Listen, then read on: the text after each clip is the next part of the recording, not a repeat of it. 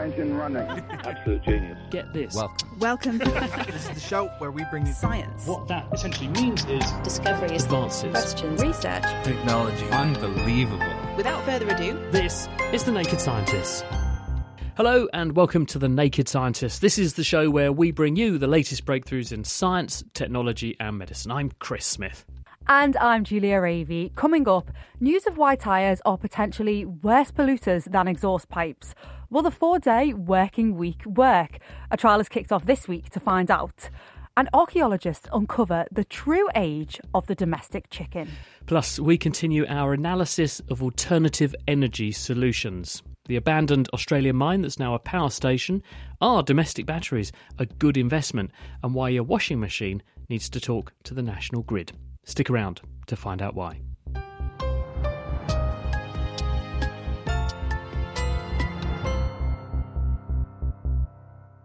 Bad air sits at the top of the league tables as a leading cause of ill health internationally, and a lot of air pollution stems from road traffic.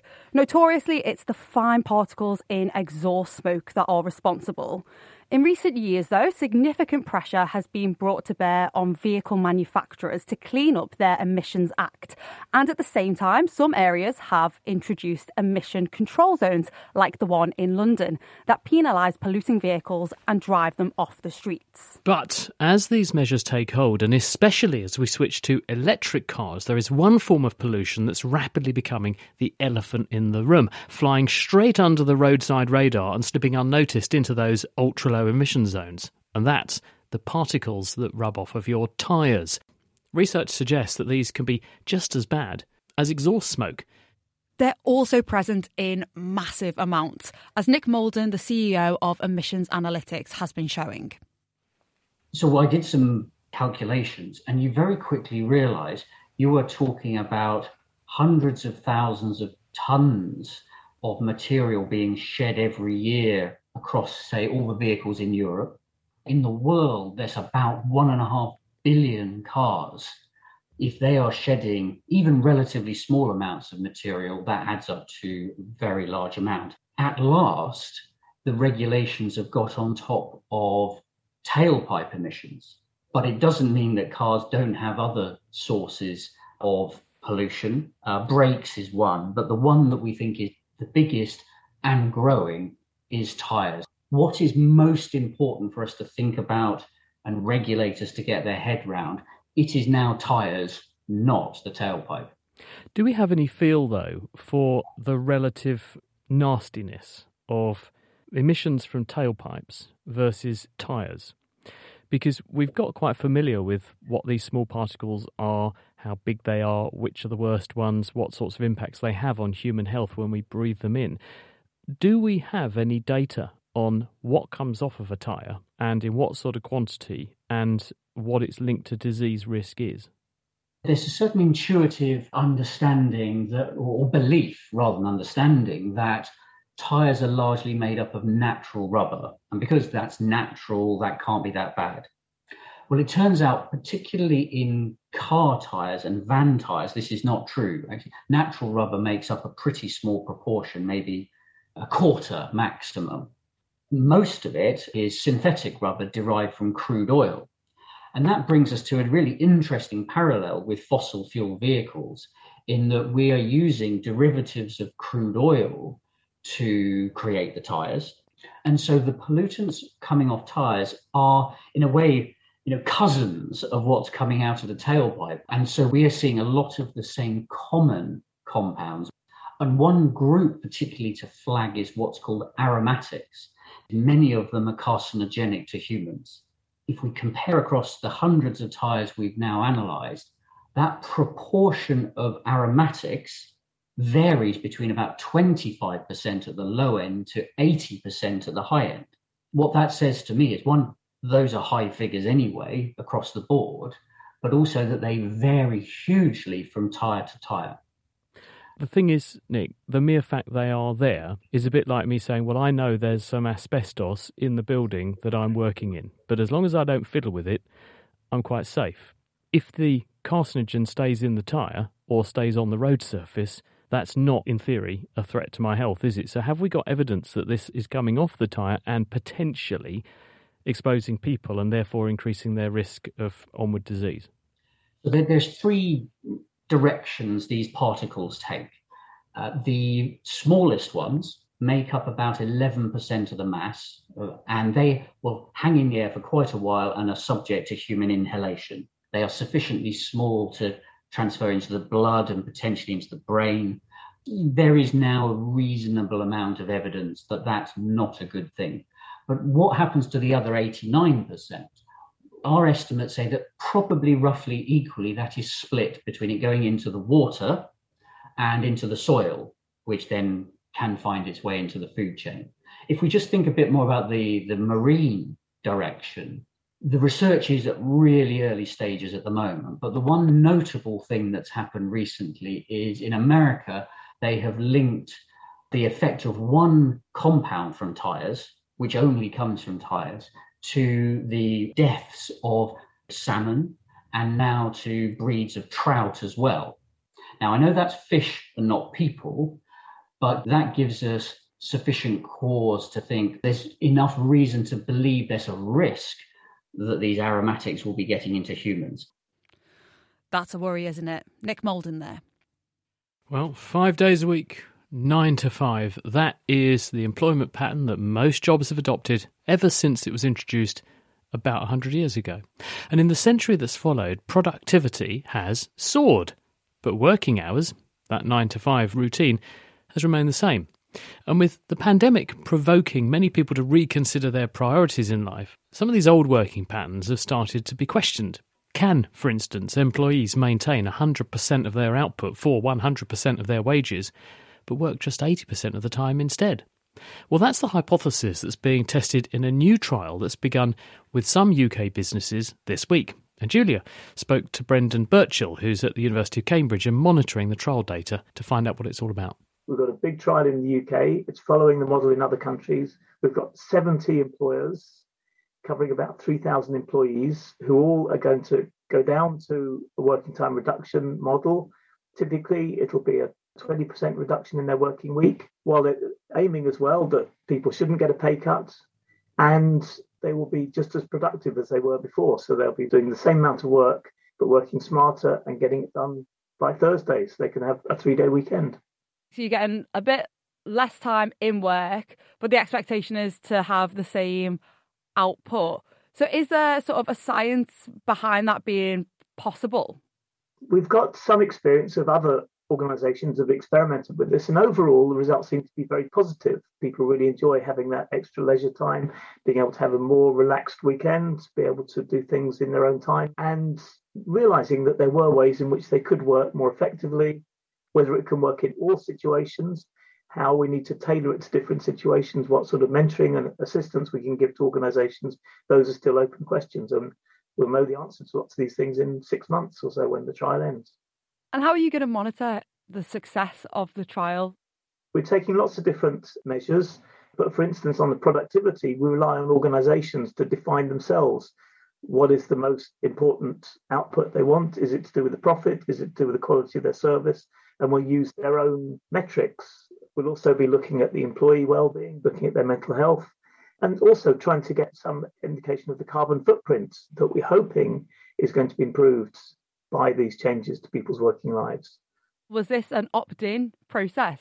It was, and there's been publicity around a, a, small number of organisations in the UK that have done this. It's interesting just how much interest this has had, both from employees but also from employers on the employer side of things, I was surprised that so many were keen on it. Have any had the attitude of, well, if my employees can do it in four days, I should just pay them for four days? I haven't come across that. Again, I mean, they're all different. Employers tend to be very proud of what they're doing and want to work with employees on this. That's the impression we're getting from talking to the employers anyway. Sometimes it's because they want to recruit and they were finding it difficult to recruit and thought that would be one way that could really attract the best talent. In other cases, it was because they were particularly in the business of welfare. And in some cases, the profit motive wasn't the main thing that they were interested in. They were more interested in their service the local community, in how they treated their employees. This type of trial can apply to, I guess, many different industries. Are there any industries which would struggle to adopt this? I'm thinking like the healthcare industry, because I guess at the minute, in the UK at least, we're massively understaffed with healthcare. And so would we have to like up the staff numbers then to maintain this type of model?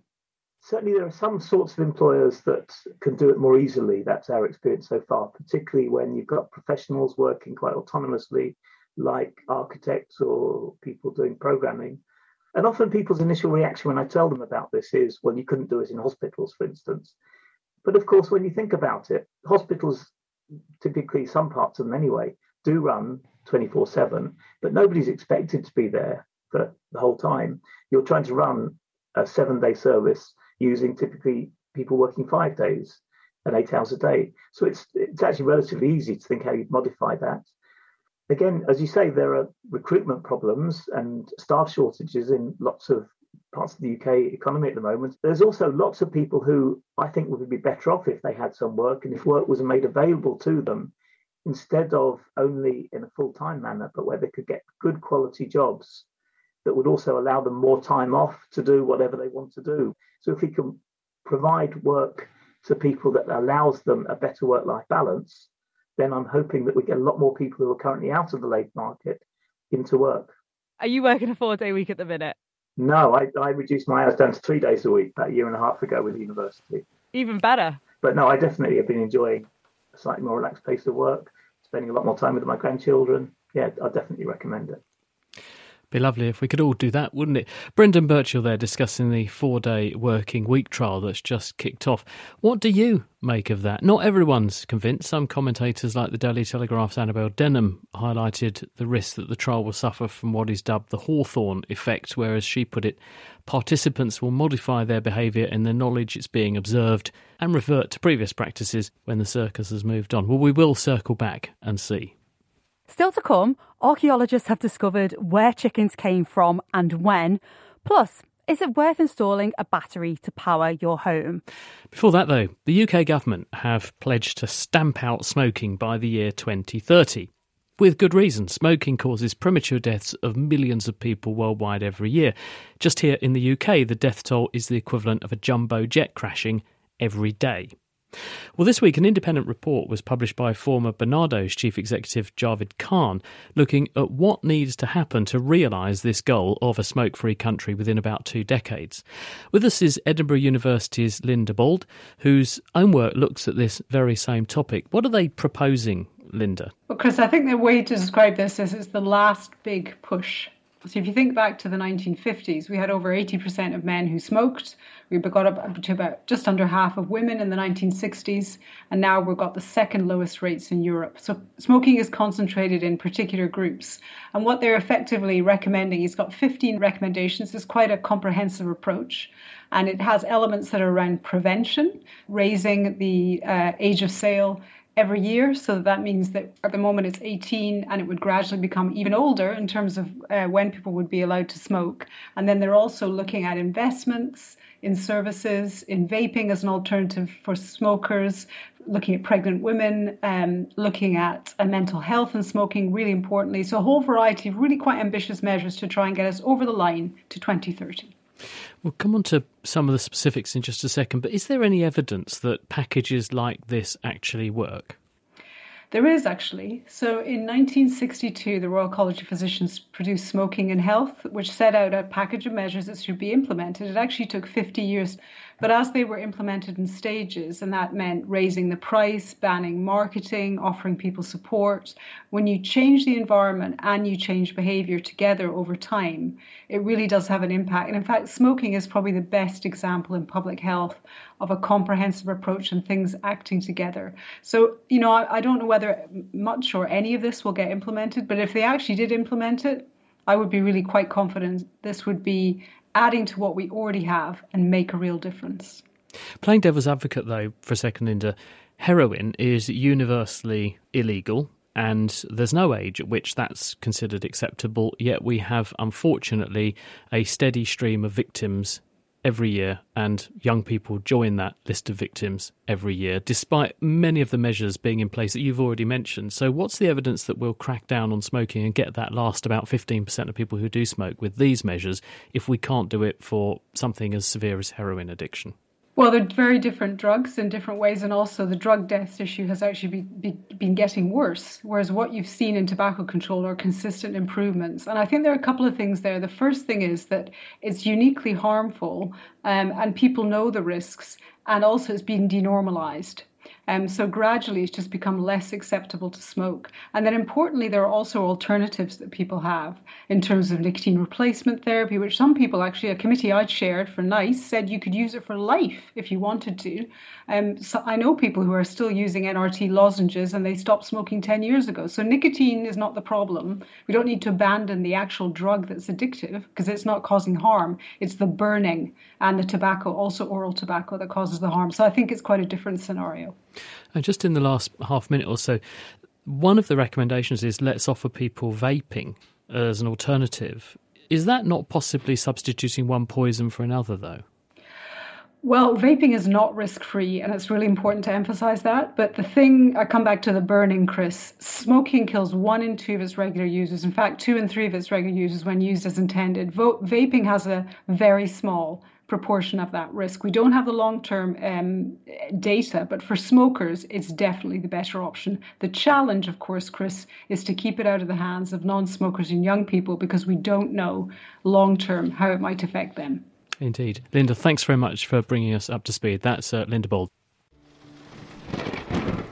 From baffling British weather sideways spines of the vertebrae coming off here to looking at a cheetah from the inside out games making their way to the clinic, and what to eat in your garden. Mm. The Naked Scientists in Short podcasts bring you a top up of short, compelling science stories.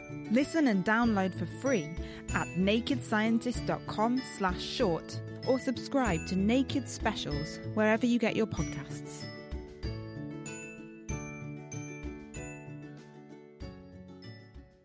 Earlier studies on the modern chicken Gallus domesticus had claimed it originated some 10,000 years ago in China and Southeast Asia, with the earliest European chickens supposedly dating back 7,000 years. Now, scientists around the world have been collaborating to put this claim to the test and have found that certain samples have been inaccurately dated by thousands of years, meaning chickens are actually much younger in evolutionary terms than we first thought. The two studies, published in the journals Antiquity and the Proceedings of the National Academy of Sciences USA, were carried out by academics at a number of universities around the world, including Cardiff, where Julia Best is based. She told James Tytko what they found. So, the methods that have been used prior to our studies to assign the age to these chickens have been indirect. And that means they've been associated by the archaeological context in which the bones were found. Things like types of pottery, coins, things that can give us an approximate date. One of the methods we used is radiocarbon dating, which is a direct form of dating. That rate of radioactive decay gives us as archaeologists a ticking timer to measure. And what sort of errors were you able to rectify with this much more accurate dating technique?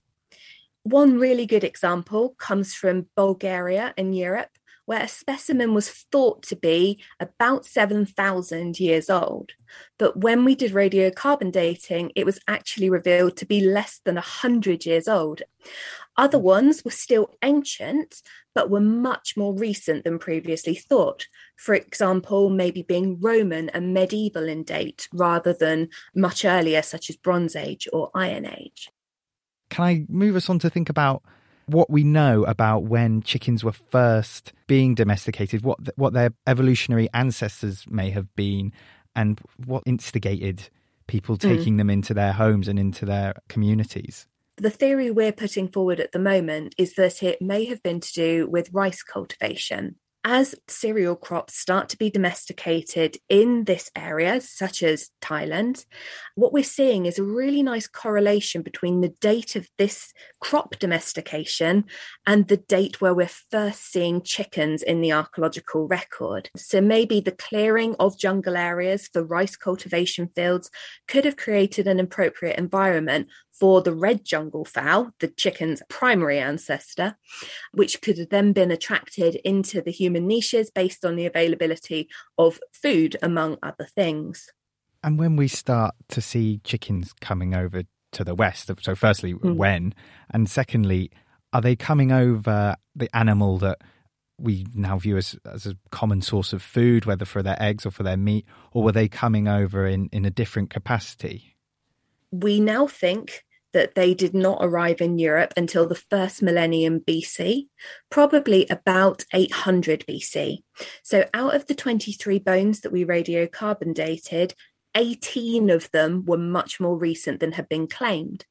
So now that we can rule out those intrusive chickens, we can get a better understanding of what people were actually doing with them and how they are interacting. Let's take Britain as an example for now. When these animals first arrive, chickens do not seem to be primarily considered as food. The earliest chickens that we have in Britain are buried alone in pits. They're whole animals, they're not butchered, and they seem to have lived to quite a ripe old age. And so this indicates more that they have a special status. Maybe they're considered exotic, maybe they are a status symbol, and they might also have ritual religious connotations. It takes perhaps up to 500 years from a chicken's first appearance in an area for them to be more considered as a common food.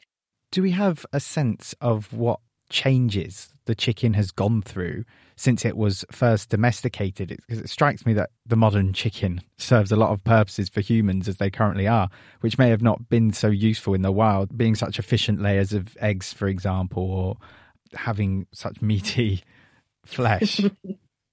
exactly. I mean, that is a really important change. Some of the early changes may have been to do with the, their outer aesthetic. So, how, what do they look like? But some of the key changes you pick up on there are things like the ability to lay frequently. We know that it must be quite soon after chickens are domesticated that they have the capacity to lay regularly.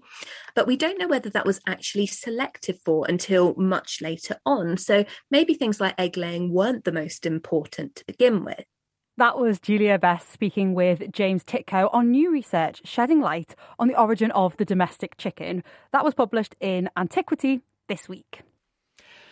Trying to unpick how our planet began to form and from what, over 5 billion years ago, sounds like a pretty impossible undertaking.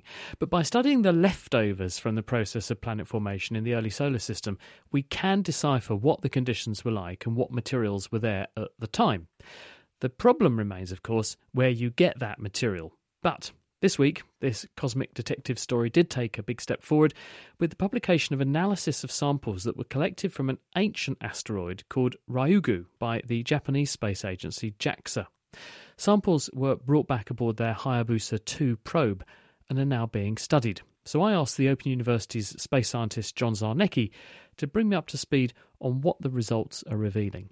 This mission, Hayabusa 2, is from JAXA, and it was their second asteroid return mission. These are very demanding and challenging, but both of them have worked and have returned samples to the Earth. Now, in the case of Hayabusa 2, it was launched in 2014, returned with its samples in 2020, and the total amount that was collected was about five and a half grams. You might laugh at that, but actually, five and a half grams is a lot more than they expected. And these days, with the incredible analytical equipment that we have in, in laboratories on the Earth, you can do an enormous amount with small quantities of material. The paper's got hundreds of scientists on it. They yeah, found... well, I, I, tried to count, Chris, and I made it 149. right. And it's... from 65 different laboratories on four continents. And I mean, that in itself is interesting. That shows you the nature of much of science these days. A lot of science is done by large teams collaborating internationally, bringing different types of expertise to bear. And what has this pretty substantial team demonstrated with this paper? I mean, what are the key findings? There's a couple of things that stand out to me. First of all, it's ironic that it's actually saying, in some ways, more about material here on the Earth than on this particular asteroid. We have thousands of meteorites in various collections on the Earth, and they fall into different categories. And there's one particular category, and there are only a few of this type. They're called uh, CI meteorites, and they are thought to be the most primitive with material representing that that existed very, very early in the life of the solar system, four and a half billion years ago. One of the reasons this asteroid was chosen as a target is that it's thought to be a primitive asteroid. And the first analysis, published a few months ago, sort of confirmed that that seems to be the case. Now, in this paper, this large group analyzed the material and compared it with the samples that we have in the meteorite collection. And they found that, broadly speaking, the material was the same, but there were some significant differences. Now, we always worry with meteorites to what extent are they contaminated by, in many cases, sitting on the earth for tens or even hundreds of years. This paper is really showing this is what this material should look like. And anything more that we see in these uh, samples on the earth are due to contamination. What really struck me when I read this paper, and I'll quote from part of the introduction, they say the samples consist predominantly of minerals formed in aqueous fluid, in other words, water, on a parent planetesimal, a planet that was trying to form. The primary minerals were altered by fluids at a temperature of 37 degrees C, give or take, and have not subsequently been heated to more than 100 degrees. I mean, that's amazing detail to be able to say about what this asteroid was going through about 5 billion years ago. Uh, that is the power of what, what is often called cosmochemistry. They can look at the details of the mineralogy, the structure. From that, you can decipher the formation conditions because you know certain compounds will only form under certain conditions of temperature and pressure and that's the way in which you can do this detective work you can essentially map out the conditions that existed in at least one part of the early solar system it's staggering yes it truly is. Thanks to John Zarnecki there for taking a look at the latest findings published this week in the journal Science from the asteroid samples returned to Earth by Japan's Hayabusa 2 mission. Much has changed for business owners, managers, and staff recently. But with over 30 years' experience in telecommunications, award winning independent company Spitfire have the expertise to make sure you stay ahead and can keep on innovating. Whether it's connectivity, MPLS networks, firewalls, or phone systems, Spitfire can help. To find out more, go to spitfire.co.uk. That's spitfire.co.uk. Spitfire, telecoms and IP engineering solutions for business since 1988. You're listening to The Naked Scientist with me, Julia Ravey, and with Chris Smith. Now, over the last month, prompted by the energy crisis and the cost of living crisis, climate change, and also the UK's ambitious target to reach net zero by 2050, we've been looking at some of the alternative energy sources that are available to us, and we've been asking how practical and how viable are they. Well, to round off that series, this week we're going to explore one of the biggest challenges of all, which is how we store and distribute this energy. One key issue is that the sun doesn't shine at night and wind speed isn't constant, nor is it necessarily sunny or windy where the consumers are. So we need ways to make metaphorical hay or electricity when the sun is shining store it, and then redistribute it where we need it. This means we have multiple challenges to surmount to make this happen, ranging from economic systems and government policies to smarter technologies and perhaps even new ways of working or organising our lives. Simon Harrison is an electrical engineer and joins us now. He is head of strategy for the engineering company Mott MacDonald. So, Simon, this is not just a question of building some wind turbines and putting in solar panels to solve this problem, is it? No, I'm afraid it isn't. Um, those are component parts of an energy system that we need to decarbonize globally by 2050. So that's not very long away. It's only 330 months, I calculated. And we have to do that affordably, and we have to do that in a way that is resilient and reliable. And that's a massive challenge. So that's not about picking a few technologies and, and deploying them. It needs an approach that considers the energy system as a whole at a strategic level. So we have to worry about economics, policy, technology, networks, digital, markets, supply chains, regulation, how efficiently we use energy and how we behave. And at the same time, we have to think about that at all scales. So, national, regional, city, community, they all have a different part to play. And we have to make all of that fit together in the best way that produces an affordable answer for you and me. It sounds like a lot of steps to consider. So, what is the order in which we need to put these things in place? The issues that drive all this, I think, are pace and scale. There's a lot of discovery involved because we don't yet know all of the best answers, even though we probably know most of the technologies.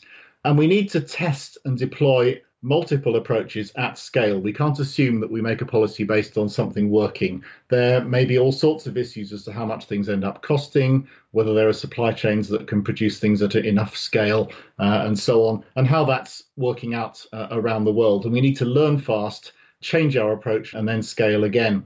There are some clear kind of immediate needs. We need a policy environment a digital backbone on what I would expect to be a much more digitalized system, and support for innovation, both uh, innovation at big scale, things like um, better nuclear or offshore wind, um, and innovation at perhaps much more local scale about how energy needs to be better integrated locally. And we're currently in this cost of living crisis. So, all of these interventions that are needed in the future, they sound great, but probably very costly. Is this going to be cost effective down the line? Well, we have to decarbonise by 2050. If we don't do that in a thoughtful, planned way that thinks about the system as a whole, it will end up costing a lot more money. So this will cost money, uh, but this is about spending as little money as we have to to achieve the end goal. If we don't take a systems view, we'll make far more mistakes. We'll have to rectify things later. Alternatively, we, we might well end up um, missing the target. If we find out how to scale new approaches, costs tend to come down dramatically. And the evidence from, say, solar and wind is very much the case. Both of those are much, much cheaper than they were 10 or 15 years ago. So, with these interventions in place, would the hope be that prices of electricity will be more stable in the long run because we have these storage systems in place? An energy system based on a much broader mix of sources, including much more um, renewable energy and appropriate and well integrated storage and smart end use, using energy demand as, as something that can be varied as the wind blows and the sun's out, all offers opportunity to a much more price stable uh, energy system uh, in the long term, although none of these things will have a big impact on prices in the short term, unfortunately. Simon Harrison from Mott MacDonald, thank you very much. Now, when it comes to storing energy, you don't have to actually store electricity. Although advances in battery technology do mean it is becoming much more practical to do that, as we will be hearing a bit later on in the programme when we talk about the rising trend towards installing domestic batteries to power our homes. One alternative, very attractive energy storage solution, is in fact hydrogen. It's very easy to make. You pass electricity generated from a renewable source like solar into water, and you use the electrical energy to split the water molecules into hydrogen and oxygen. And the hydrogen you can send down pipes so that people can burn it or use it in various industrial ways, or you can feed it into devices called fuel cells that reverse the splitting reaction, recombine the hydrogen and the oxygen, and they return electricity and water. Physicist Dave Ansell is one of the world's best science demo developers, so we asked him to show Harry Lewis how it all works. Here we go. Oh, what a space! Yeah, I didn't expect this at all. Yeah, so there's a metalworking lathe there, pillar drill, manual milling machine. Uh, Crikey, it, it- a table. It's like the TARDIS. You're coming to down the bottom of the garden. This is outrageous. So, Dave, what have we got? What's in front of us? So what I've got is two wires which will be coming from the solar panels, effectively, and they're basically just connected to two wires in some water. This is el- electrolysis, isn't it, that we're going to be carrying out? Yes. So what we're doing is we're passing electricity through water, effectively. The way electricity passes through a liquid like water, something which is ionic, is you actually get ions moving. So you get positive hydrogen ions moving one way, and negative OH minus ions going the other way. And when the hydrogen ions reach the negative electrode, which they're attracted to, they will form hydrogen gas. And when the OH minus ions reach the positive electrode, they'll form oxygen gas. So, if we hit the switch on that, are we going So- to start that current up or provide that voltage? Yeah, we'll hit the switch, and if you look closely, mm. Bubbles off both sides. Yeah, so you can see there's more bubbles being created on the hydrogen side than the oxygen side because water's H2O. So you get twice as much hydrogen as oxygen. How do we actually know that we have hydrogen and oxygen? So what I'm going to do is I'm going to add some soap to this water, which will hopefully mean the bubbles will be re- more stable, and we can mix that in, and we will wait for a bit, and hopefully be able to collect a pile of bubbles of hydrogen and or oxygen. Whilst we've got a little bit of time because the bubbles are forming in our soapy mixture, what would we then use that for? So one thing you can actually do, in fact, with this demo, is if you just um, leave the electrodes in there and there are some bubbles trapped on them, you can plug it into a voltmeter, and it will generate a voltage. Oh, Yeah, it's not very stable here. It's not a very good system because you totally lose the gas, um, which is only just stuck onto the wires. But if you can build a proper fuel cell, you can basically produce a battery which you can recharge by adding hydrogen and oxygen to it. right, interesting. And if you weren't to make a fuel cell, is there any other way that we could make use of this hydrogen? Well, the simplest thing would be to just burn it. So you can just put it into the pipes and supplement your um, natural gas with something more environmentally friendly. However, that seems to me to be a bit of a waste because there are all sorts of things which you do first which need hydrogen. So things like making fertilizer, which is a big issue at the moment. All nitrogen fertilizers are made from nitrogen gas and hydrogen, which you react together at high pressure to create ammonia. And I mean, people are talking about smelting iron using hydrogen instead of carbon, which again would decarbonize another industry. So, we're bubbled up. Does that mean we're ready to go? What What do we do now? So here's a match. Whoa! That was so much louder than I expected. That was good, wasn't it? That was good. uh, there's a squeaky pop, as you learnt in school. Hydrogen should produce. Hydrogen did produce a squeaky pop. So that pop has obviously released a load of energy, which we've stored by electrolyzing the water. And obviously, that's the energy which you then get back in a fuel cell or by burning the hydrogen, which we just did. Thanks to Dave Ansell for that squeaky pop there, who was speaking with Harry Lewis. Another way to store energy is to use gravity. If you use electricity to push something up a hill, you've given it gravitational potential energy. And you can get that energy back by letting the thing roll back down the hill. And if you do this with water, you've got the basis of what's called a pump storage hydroelectric system. And this is what engineers have been able to do in one part of Queensland in Australia. In a world first, they've turned a flooded, abandoned mine pit at Kidston into a system that uses solar energy to pump water out of the mine pit during the day, and then it provides power for a nearby town all through the night. Mott MacDonald's Ashley Groan tell me how it works. The Kidston project converts an old 100 year old gold mine and repurposes it into a gravity hydro pump storage project. It's a fascinating project because the mine workings left a 300 metre pit in the ground, which, for reference, is now that I'm sitting in London, is about the height of the Shard. Over time, it is filled with water. And what the project does is it uses that 300 metre height differential to store energy in a top reservoir and generate energy through turbines dumping the water into the lower reservoir and then it recycles the water back up to the top reservoir to store it so that it can be used on basically on a daily basis. Is this an open cast pit or or are we talking old mine workings, tunnels, etc. here?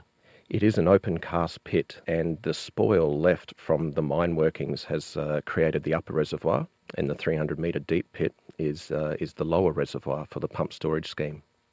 And how big is that pit then? If you were a golfer, it's about a, uh, a driver and a short iron, so approximately 300 or 400 metres, depending on how good you are at golf, across, if you can imagine a conical shaped um, pit in the ground. So, how much water's in there? Um, it's in excess of 3,000 Olympic swimming pools, and the pump storage scheme basically pumps 2,000 Olympic swimming pools up the hill over an eight hour period and then can flow the same uh, quantity of water down through the turbines to generate the power in an eight hour period. I presume that the rationale for doing this is you could use electricity that you've produced in a green way to power those pumps. So you're basically using renewables to push the water uphill and store that energy as, as gravity. Then you, you can turn the taps on when you want that energy back when the sun isn't shining or the wind isn't blowing. That's absolutely correct, Chris. So, in Australia in particular, we have excess solar power generated during the day. So, there is excess and very cheap solar energy to pump the water up the hill. And then, when everybody comes home of an evening and switches on their air conditioning in Australia or, or boils their kettle in the morning, we can generate power from that water stored during the day to meet the needs of consumers during the night and the, and the morning peaks. How much energy will this thing put out? How powerful is it? Um, in technical terms, it's a 250 megawatt scheme and can generate for eight hours. So, as a point of reference, that's basically enough to power 100,000 homes. Right, and and so when those people come home from work, this thing just basically turns on and runs all night, and so they've got power coming from this project all night. It has the potential to run all night. That's correct. Really, its primary purpose is um, as we're retiring uh, conventional coal fired power plant, there is potential for pump storage and even bigger projects than this in Australia to basically, yes, keep the lights on and keep industry moving that works on a 24 hour cycle.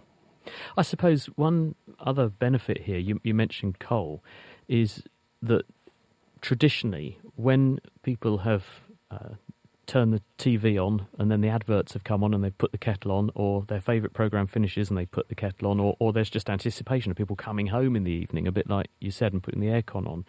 They have to turn the coal fired power stations on an hour or more before they want that surge because it takes that long to heat things up. Presumably yours, because it's literally the water is sitting there ready to go, it's just a press of a button and you're, you're up to full output instantly. That's a good analogy, Chris. Whereas a, a coal-fired plant will take hours to heat up, a pumped hydro scheme can basically go from zero to full output in, in one to two minutes. How much does it cost to implement? I mean, is this something which is a realistic prospect? Or do you need very specific conditions to make something like this work?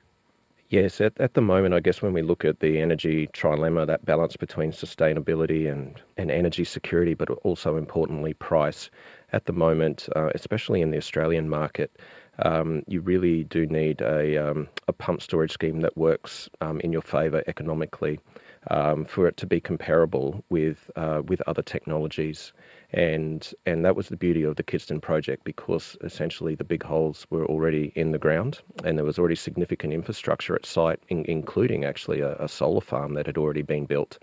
It economically stacked up, and it is the, the first project in 40 years built in Australia in terms of hydro, and it is the first project that has actually been privately financed.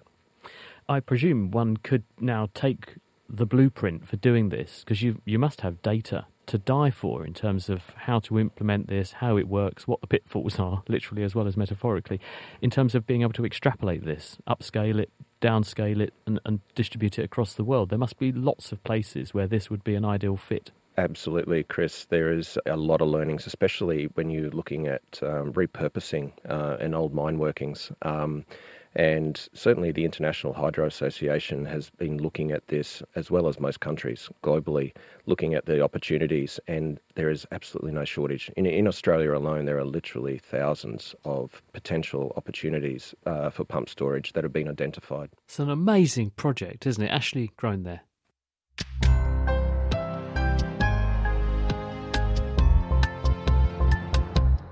This week, we're continuing our look at alternative energy and exploring the best ways to store and distribute the power we generate. Coming up, smart grids. Will your washing machine and power shower be talking to the national grid in the future? Sounds like it'd be an interesting conversation, wouldn't it? Before that, though, increasingly homeowners are adding solar panels to the roofs of their houses to help offset their power bills. The problem is that during the day, when it's sunniest and when their system is generating at its maximum output, most people aren't at home, so they can't easily run the washing machine or charge up the car or put on the hot water to make the most of it. And although you do get paid to export your homemade electricity onto the grid, the rate of payment is much lower than you have to pay when you buy that electricity back off the grid at night time when you are home and you need the lights on. One way around this is to install a battery system that stores up what you generate during the day and then powers your home with that energy through the night.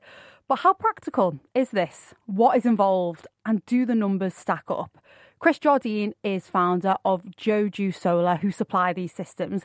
And previously, he ran a research group at Oxford University looking into solar energy and micro generation. So, Chris, how does this work? Is comparatively simple. A battery system will be installed alongside the solar panels in your house, connected into your main fuse board. And when it detects that there's an excess of, of solar energy being produced uh, by the solar panels, it will charge up that battery. And similarly, if it detects that there's a higher load in the house and, and the, the, the home wants to import energy from the grid, uh, then it will discharge that battery uh, to balance that off to zero. And how much energy can be stored in these batteries? Say it's a really, really sunny day and you've got sun on those panels all day. How much can you store up? Batteries come in in a variety of sizes, but uh, let me give you an example of uh, the Tesla Powerwall, which is probably the most popular battery uh, being installed in the UK. The Tesla Powerwall will store 13 and a half kilowatt hours of electricity, which compares to the demand of an average home of around about 10 kilowatt hours. So Tesla Powerwall will be installing you roughly a day's worth uh, of electricity in that battery. Smaller batteries might be around about half the size, perhaps around about five kilowatt hours. And what is the output? So, say you've got a family of four and it's nighttime, so there's no sun, we're relying solely on these batteries. Everyone's got their gadgets out is this going to be a doable thing with this type of battery? It depends on the size of the battery you purchase, but certainly the Tesla Powerwall, which has a, a five kilowatt power output, uh, would be capable of, of meeting, you know, lighting, TV loads in the home, as well as sort of major heating loads uh, like a, like a kettle or an oven. Smaller batteries would have a, a smaller power output, maybe two or three kilowatts, uh, and they may struggle to meet those peaks in demand that come from uh, high powered heating appliances. A problem with batteries is their lifetime. So we have terrible phone batteries, which have got better over the years. But what is the lifetime of these batteries that will be installed? Yeah, so we're seeing the sort of typical warranties on these batteries uh, being around about uh, 10 years.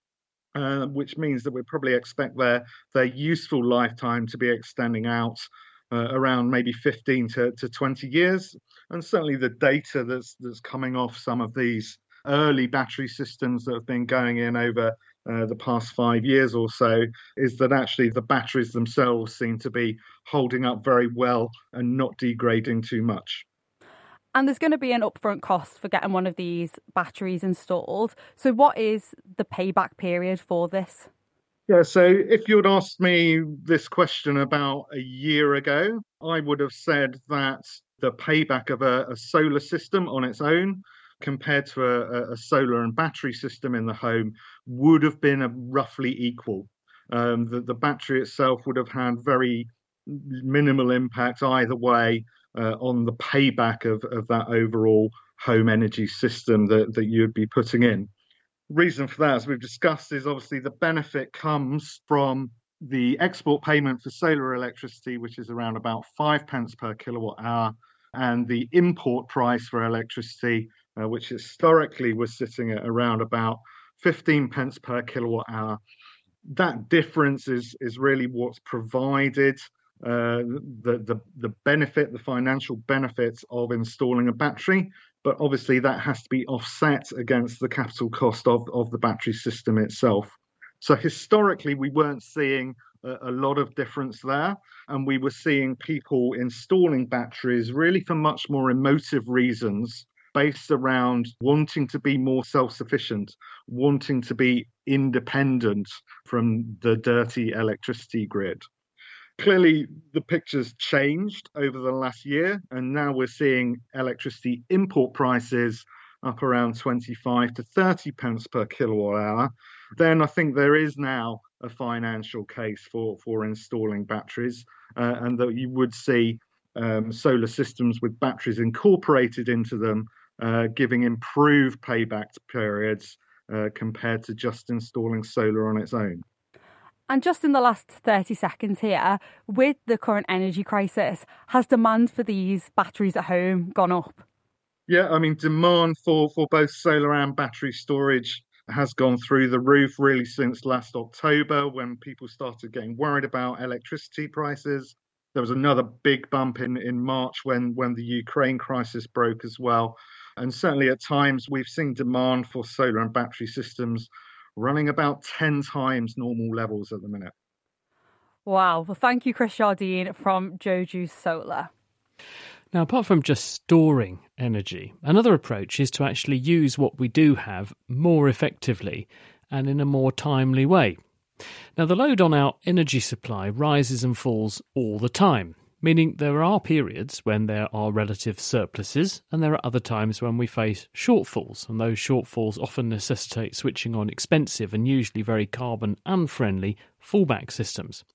So, if we can make our energy systems more intelligent and flexible in their consumption patterns, we could make some significant savings. But what does this involve, and is it really realistic? Sarah Darby is at Oxford University's Environmental Change Institute, where she works on what are called smart energy systems. Sarah, welcome to the programme. In a nutshell, then, is this really the power station telling my fridge that it's okay to turn on right now? Uh, this is one of the most exciting areas of energy research at the moment, I think. It's what Simon referred to at the beginning. It's about looking at the system as a whole and integrating demand with supply. We already have supermarket freezers helping with the power system by adjusting their demand according to the available supply, using more when the wind's blowing and the sun's shining. So we could see a time in the future when that would happen to domestic freezers and fridges as well. That I think would be quite a way down the road. But it has started already. Would it involve then really intelligent devices that are informing the supplier this is what I am, this is how I sit in the pecking order of power? I'm a dishwasher. I don't really need to run right now. Or I'm a fridge. I'm not off my temperature. I'm okay, I don't need to fire up quite yet. I can wait. Mm. And then the supplier saying, Great, could you just wait because actually I've got lots of other demand at the moment. There's a big train pulling out of Central Station or something, grids under load. Is that how this will work? It's mm. sort of intelligent devices that feed back, almost like a smart meter in everything. Yes, indeed, that's already starting to happen. So, for example, our washing machine, I can set it to say I want the wash done in eight hours or seven hours before I go to bed. And then it will do the wash overnight. And it can do that at a time that suits the network. You can do the same when charging a car. Both these are flexible types of demand. You could do that with your dishwasher or your water heater. What you wouldn't want to do it with, of course, you wouldn't want the network interrupting your TV programs or your cooking. And when you want to boil a kettle, you want to boil a kettle. So those types of demand aren't flexible, but quite a lot of de- types of demand are. You forgot about the most important one, of course, which is radio programs that naked scientists. That that would be ring fenced by, by definition, of course, I'm Sarah. Terribly sorry about that. Yeah. um, but do we actually therefore need a rethink as to how our, our grid and distribution systems work? Because at the moment we, we've got a sort of broad system where we just shove some power. If you've got a solar array on your roof or something, we just shove that power out into the ether and it goes somewhere. Is it actually the most efficient way to use it? Because that means potentially that the energy generated in my garden is ending up in Scotland via the grid. Is that the most efficient way to work? It doesn't strike me that it is. Would would it not be better to rethink maybe how we've got power kept locally to minimise losses of long distance transmission, for example? Yes, indeed. Yes, you do want to be using power as locally as you as you can for the for the very reason you said and, and so matching supply and demand locally at the substation level. And if you can do that intelligently, it also means that if, for example, you suddenly get quite a lot of new supply or new demand in a local area, you don't have to dig up the road and put a lot of new copper wiring in the ground. Mm. You can match the supply and the demand locally. And what sorts of benefits, if you sort of look on the back of an envelope of implementing this, what sort of benefits could we return by doing this? Well, there's the system level benefit. So everybody benefits from having a system that uh, it is changing. It will cost to do it, but as Simon said earlier, keeping those costs as low as you can. But there are also ways in which customers can benefit by going on tariffs that will mean they pay less if they are prepared to let the system use their load flexibly at times, as mm. long hmm. as it doesn't inconvenience them. You've done a bit of research on that. What, what do people make of surrendering control in that way? Are people fairly accepting of that? We came up with five C's that help people to accept all this comfort and cost, of course. Connectivity, the tech has to work properly. Control, they need user friendly controls and care, the last one, which people tend to forget, which is they need to have real human beings who understand this stuff and can explain it and can help them come to terms with it. Sarah Darby, thank you very much indeed. Well, that ends our mini series on looking at alternative energy sources and also ways in which we can efficiently store and redistribute the electricity we get from said sources.